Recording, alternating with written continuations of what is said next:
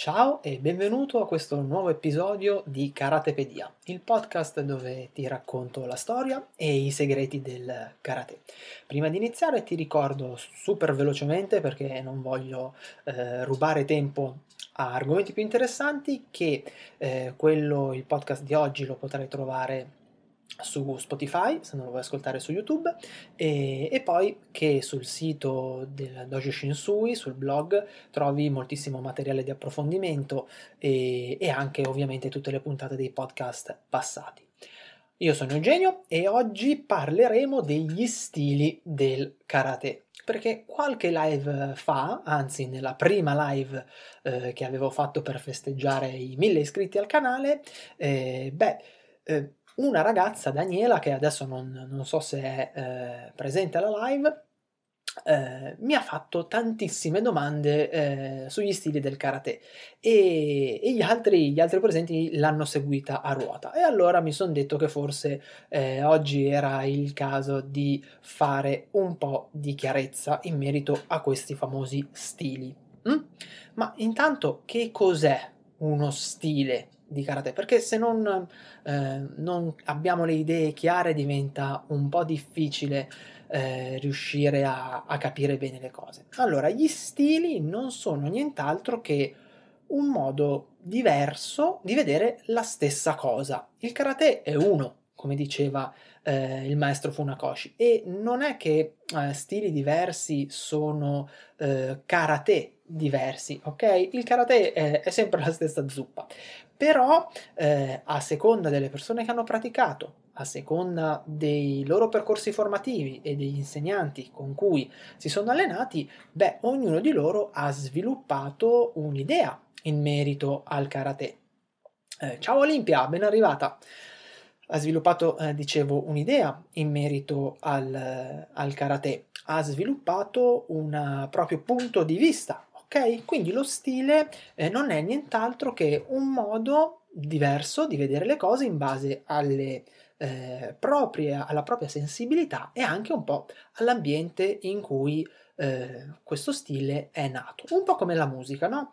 E tu puoi sentire lo stesso pezzo suonato magari in versione classica con un'orchestra sinfonica, o lo stesso pezzo suonato in versione jazz, o in versione pop, o in versione rock. Il pezzo è sempre lo stesso, cambia l'interpretazione, perché cambia la storia di chi suona quel pezzo. Quindi lo stile non è una disciplina differente, va bene? È soltanto un modo diverso di vedere le cose, e appunto sono molto importanti nella strutturazione, nello strutturare uno stile, le esperienze pregresse dell'insegnante che ha strutturato lo stile, la sua esperienza di vita, ma anche la sua esperienza formativa, come vedremo fra un po', e poi è anche importante proprio l'ambiente in cui questo stile è stato sviluppato. Ti faccio un esempio per vedere se riesco a farti capire un po' meglio quello che intendo. Un esempio che tra l'altro col karate non c'entra assolutamente niente. Qualche volta tiro fuori questo esempio, per cui se mi ripeto perdonami, però come si dice, repetita iuvant. Un po' di anni fa, ormai parecchi, ero a seguire uno stage di Cali Filippino con il maestro Alfarano, e lui raccontava proprio di come sia diverso, delle varie differenze che ci sono fra i modi di muoversi, di camminare dei vari stili, ma perché? Perché sono nati in ambienti differenti. Ed essendo nati in ambienti differenti, cosa succede? Succede che a seconda dell'ambiente in cui questo stile è nato, l'ideatore ha dovuto adattarsi all'ambiente, ok?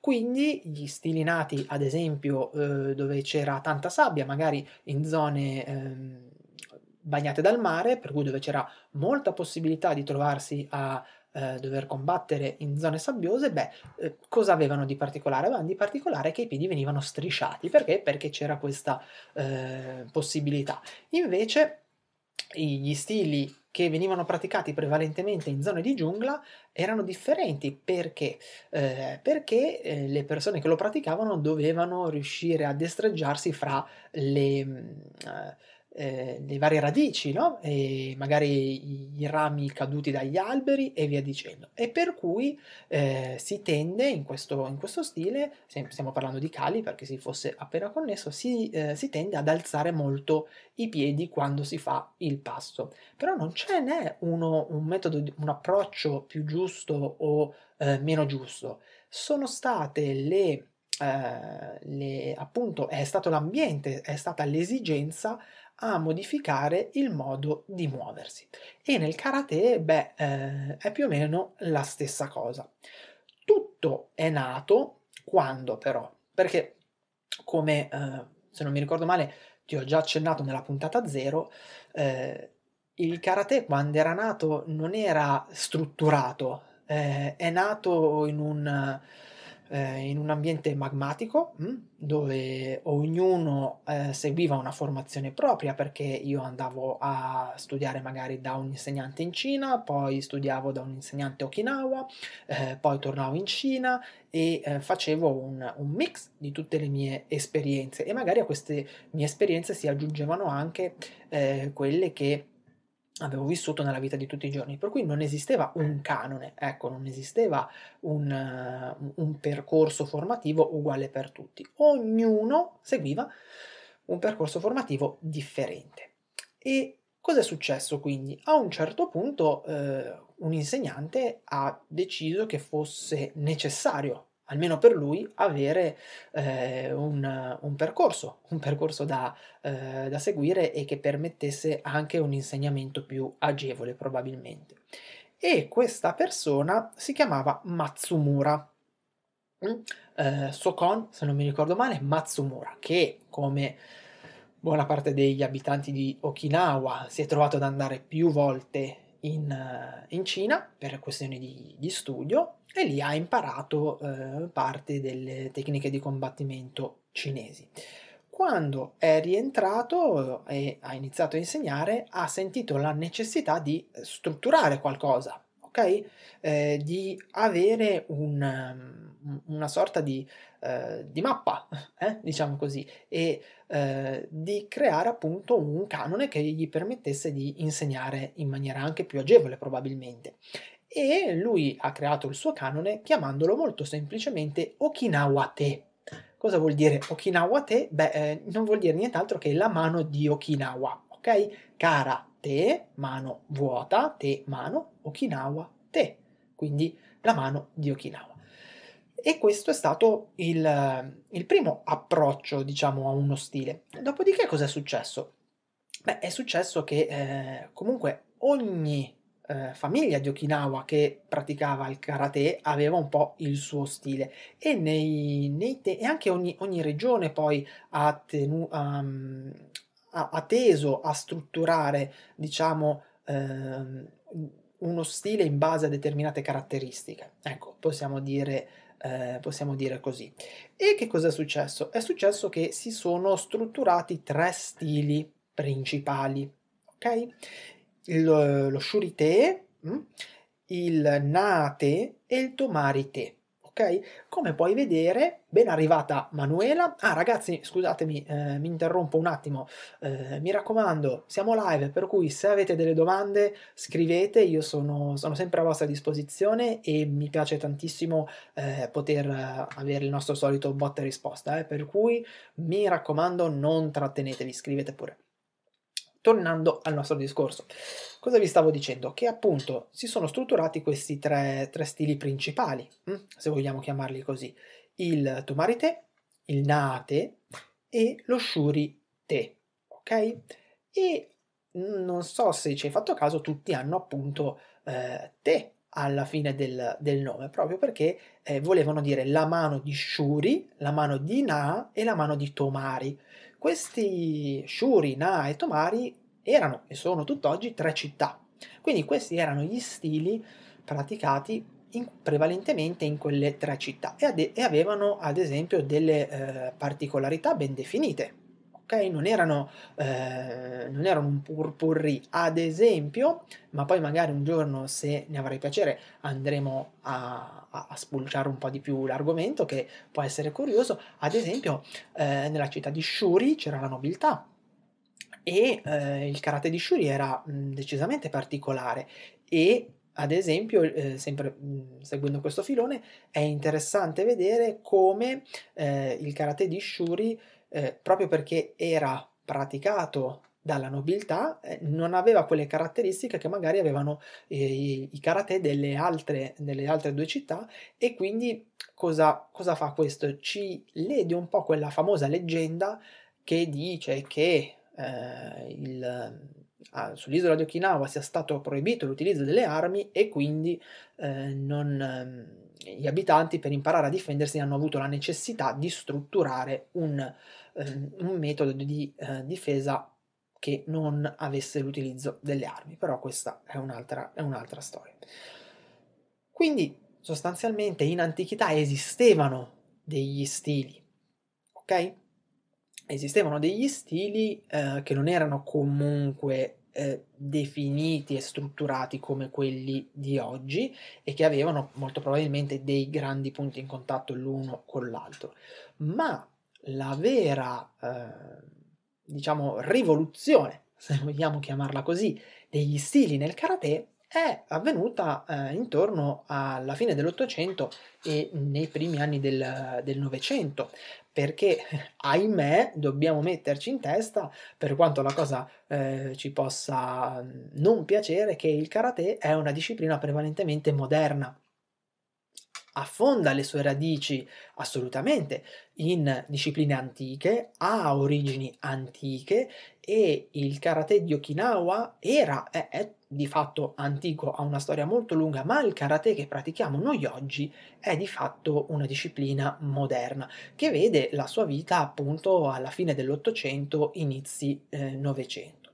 E in questo periodo si sono strutturati prevalentemente 4 stili principali, ok? 4 stili principali che sono quelli che vengono praticati tutt'oggi di più. Antonio, che mi sta seguendo, mi perdonerà, ma lo stile con cui ha iniziato lui purtroppo non è uno degli stili principali. Quali sono i 4 stili principali? Allora, gli stili principali sono lo Shotokan, che è lo stile più praticato al mondo, poi abbiamo lo Shitō-ryū, il Gōjū-ryū e il Wadō-ryū. A questi poi si possono aggiungere anche l'Uechi-ryū, che sta iniziando a prendere piede. Esiste poi il Kyokushinkai, che è uno stile di karate coreano, che ha ben poco a che vedere con quello che facciamo noi, se non per il gi bianco e il fatto che anche loro dicono os. E poi esistono lo Shotokai e altri stili ritenuti minori, perché purtroppo vengono praticati decisamente meno. Ma se noi avessimo la possibilità di andare sull'isola di Okinawa, scopriremmo che esistono tanti altri microstili, sottostili, chiamiamoli come preferisci, perché comunque c'è ancora la tradizione che alcune famiglie portino avanti il proprio stile. Era simile nel jiu-jitsu, non so se lo sapevi, ma buona parte delle famiglie aveva il proprio stile.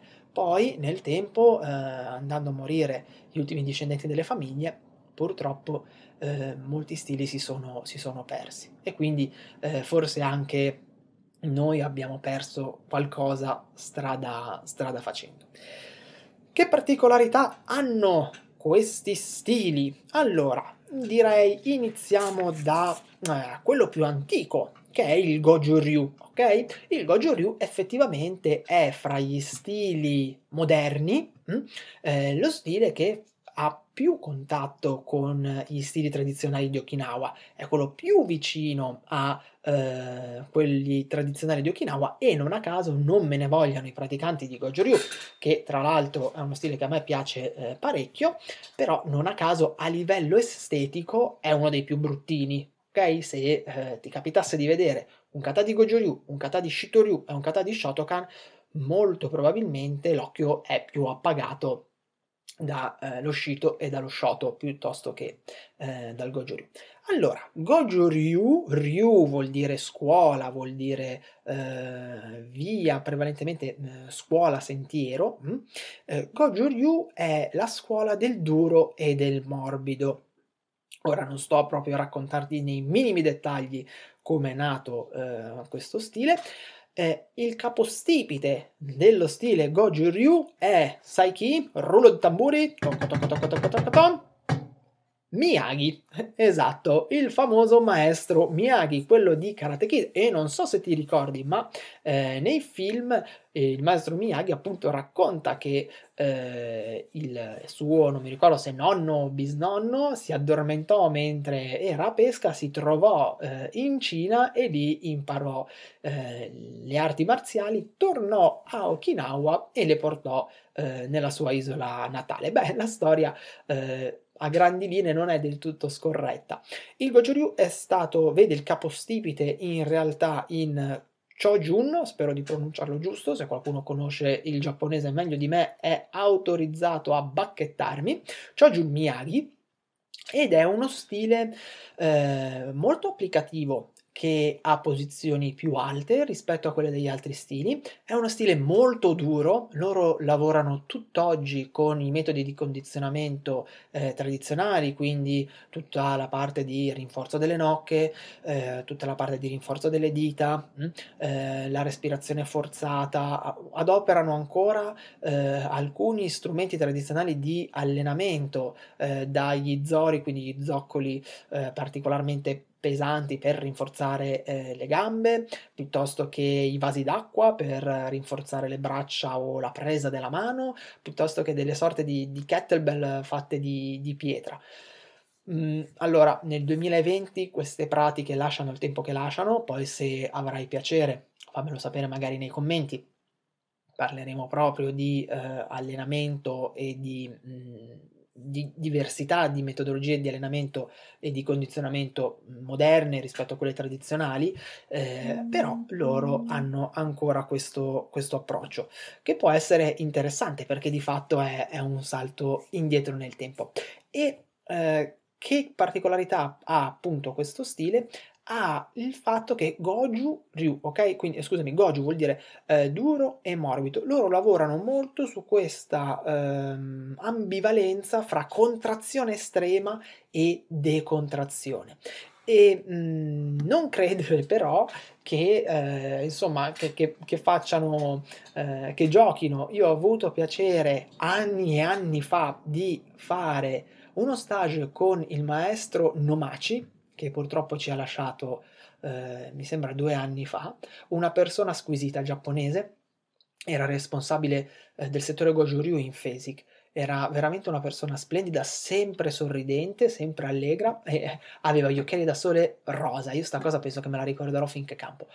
E ragazzi miei, loro non adoperano l'anca come la adoperiamo noi nello Shotokan, ma vi posso assicurare, ti posso assicurare che i pugni tirati dal maestro Miyagi facevano schioccare l'aria, quindi è assolutamente uno stile degno di nota, ok?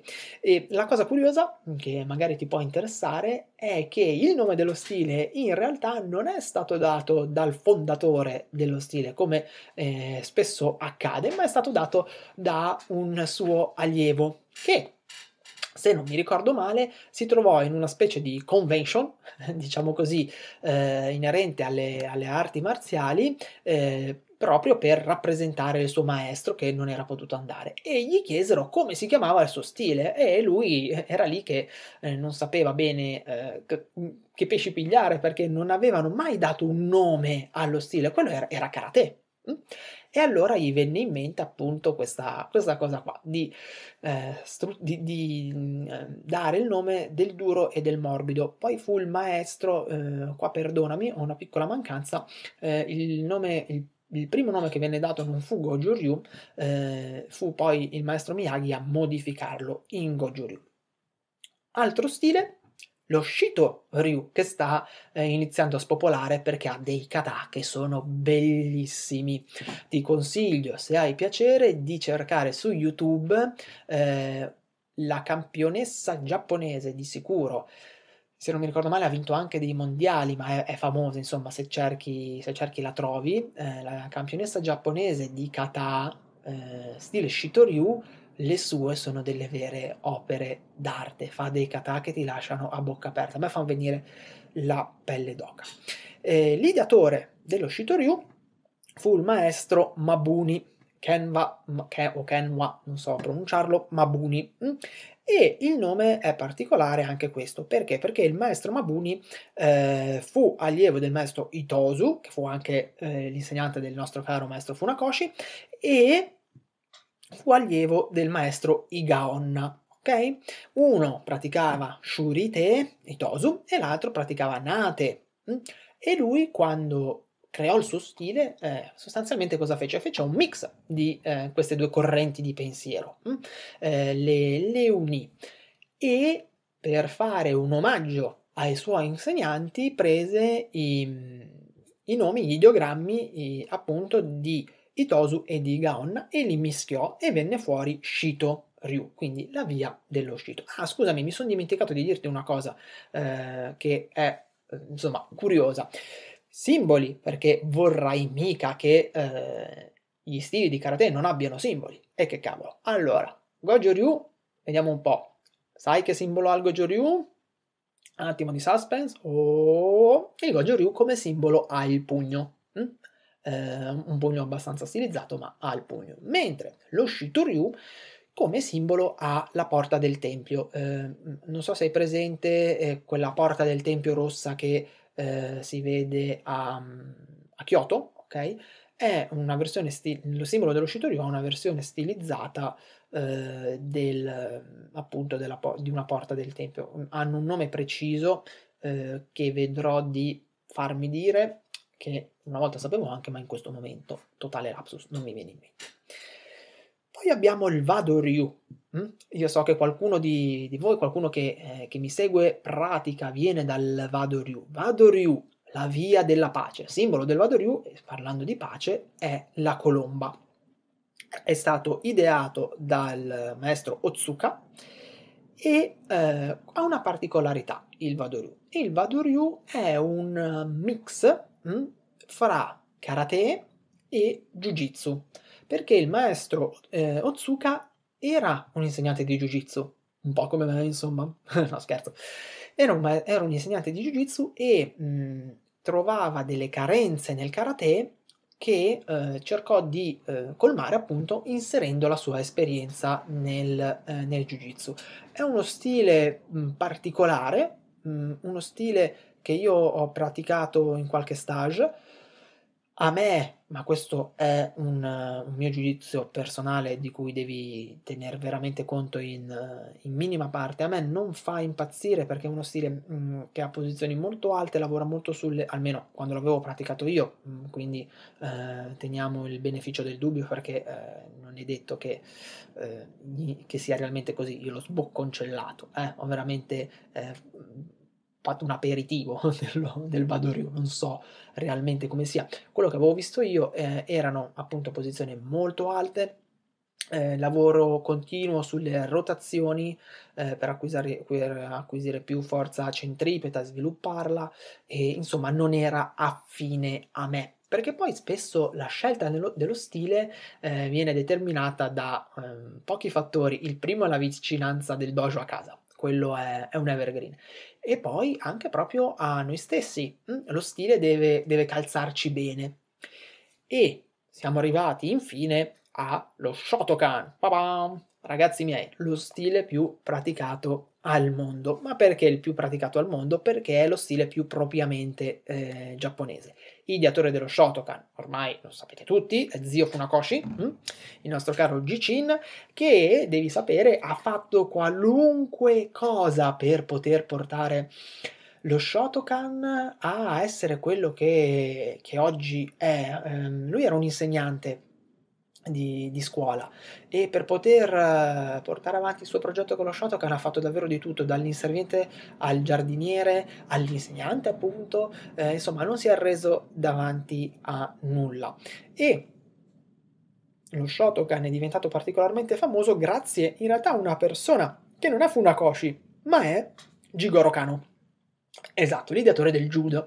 Perché fu Jigoro Kano nel 1929, se non mi ricordo male, a invitare Funakoshi a una dimostrazione in Giappone. I giapponesi ne rimasero estasiati e chiesero appunto di insegnarlo all'esercito, se non mi ricordo male prima, e comunque di portare questa disciplina in Giappone. Perché fu Funakoshi a rendere il karate al 100% giapponese?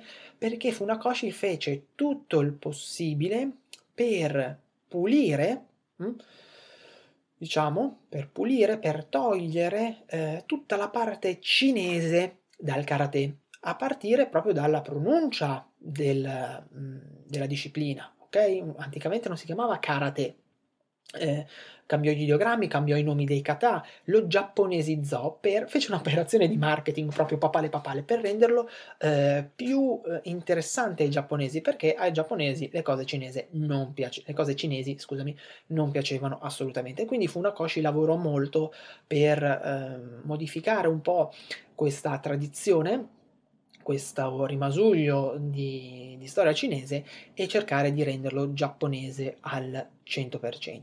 E ci riuscì, perché di fatto lo stile giapponese per eccellenza è lo Shotokan, ed è lo stile più praticato al mondo, anche perché è lo stile per eccellenza agonistico ormai. I giapponesi l'hanno volto moltissimo all'agonismo. Io immagino, se tu pratichi Gōjū-ryū, correggimi se sbaglio, ma immagino che non esista uno stile, non esistano gare di comité di combattimento di Gōjū-ryū, perché il karate è per la vita e per la morte, e questo era anche l'approccio di Funakoshi. E allora cosa andò storto? Secondo te, zio Funakoshi era così attaccato al vil denaro da rinnegare le sue credenze? Certo che no. Funakoshi era molto tradizionalista da questo punto di vista. Lui non amava la pratica dell'agonismo, appunto perché a parer suo, ciao Abi, ben arrivato, e saluto anche Manuela, scusami Manuela, ti ho salutato soltanto adesso. Stavo dicendo, Funakoshi era molto coerente con se stesso, lui riteneva che il karate fosse una pratica volta appunto alla difesa personale, al cavarci d'impiccio, e riteneva che non fosse idonea alla pratica agonistica, anche perché nel momento in cui pratichiamo karate in modo agonistico, falsiamo un po' tutto, e per cui lui fu un forte si contrappose molto, ecco, diciamo così, si contrappose molto a tutto il filone agonistico, sia per quanto riguarda i kata che per quanto riguardava il kumite. Anzi, lui arrivava a vietare ai suoi allievi la pratica del kumite.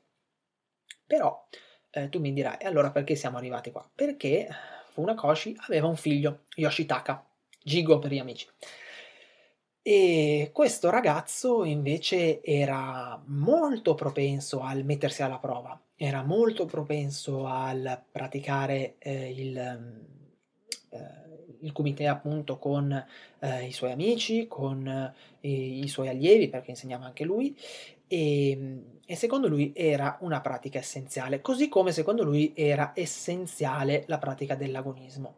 Yoshitaka, tra le altre cose, era malato di tubercolosi, infatti morì a 39 anni, se non mi ricordo male, e per cui Yoshitaka si sentiva anche un po'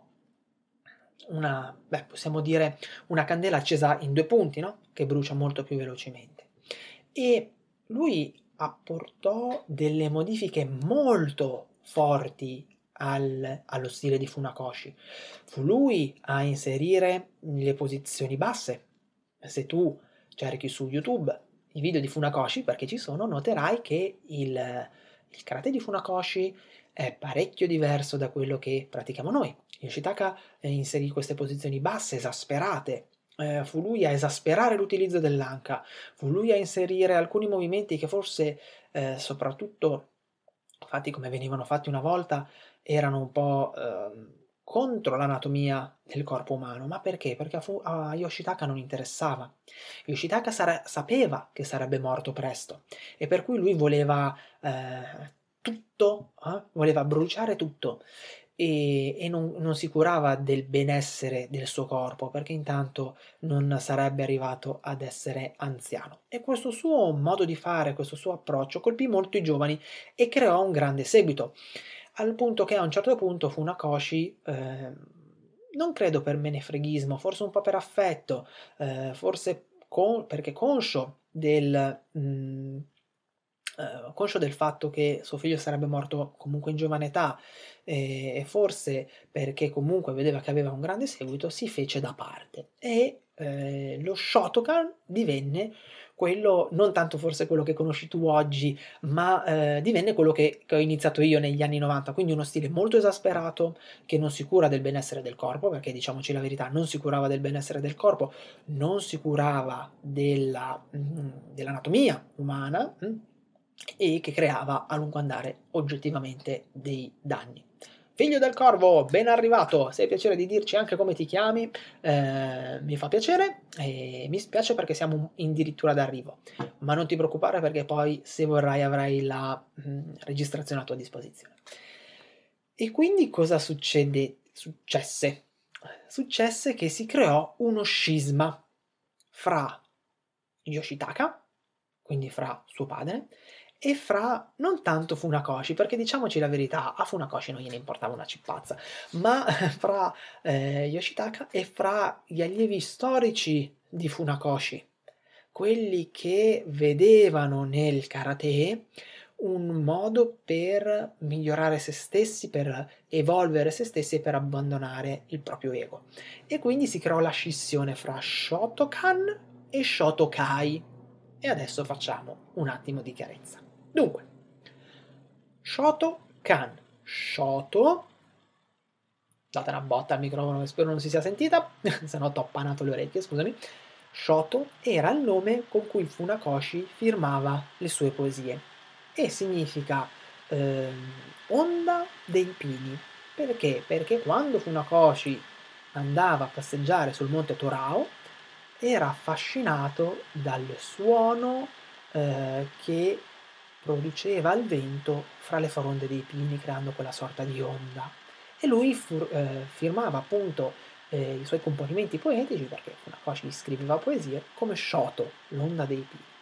Shotokan è la casa dell'onda dei pini, e questo vuol dire Shotokan, simbolo dello Shotokan, la tigre, la famosa tigre con la coda che si arriccia in senso sbagliato. E perché la tigre? Perché la tigre chiusa in un cerchio, scusami, questa particolarità è molto importante. Perché? Perché rappresenta il dominio su queste forze ancestrali, su queste forze estreme, su queste forze primordiali che sono dentro di noi, e la tigre è questa forza incontenibile contenuta invece da un cerchio.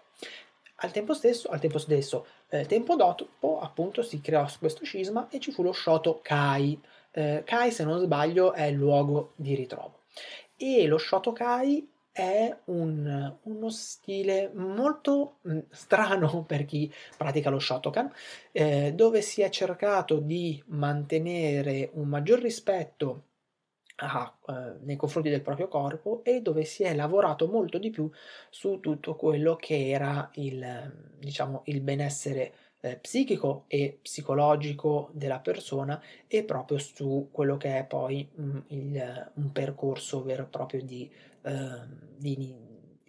evoluzione, ecco, direi questo.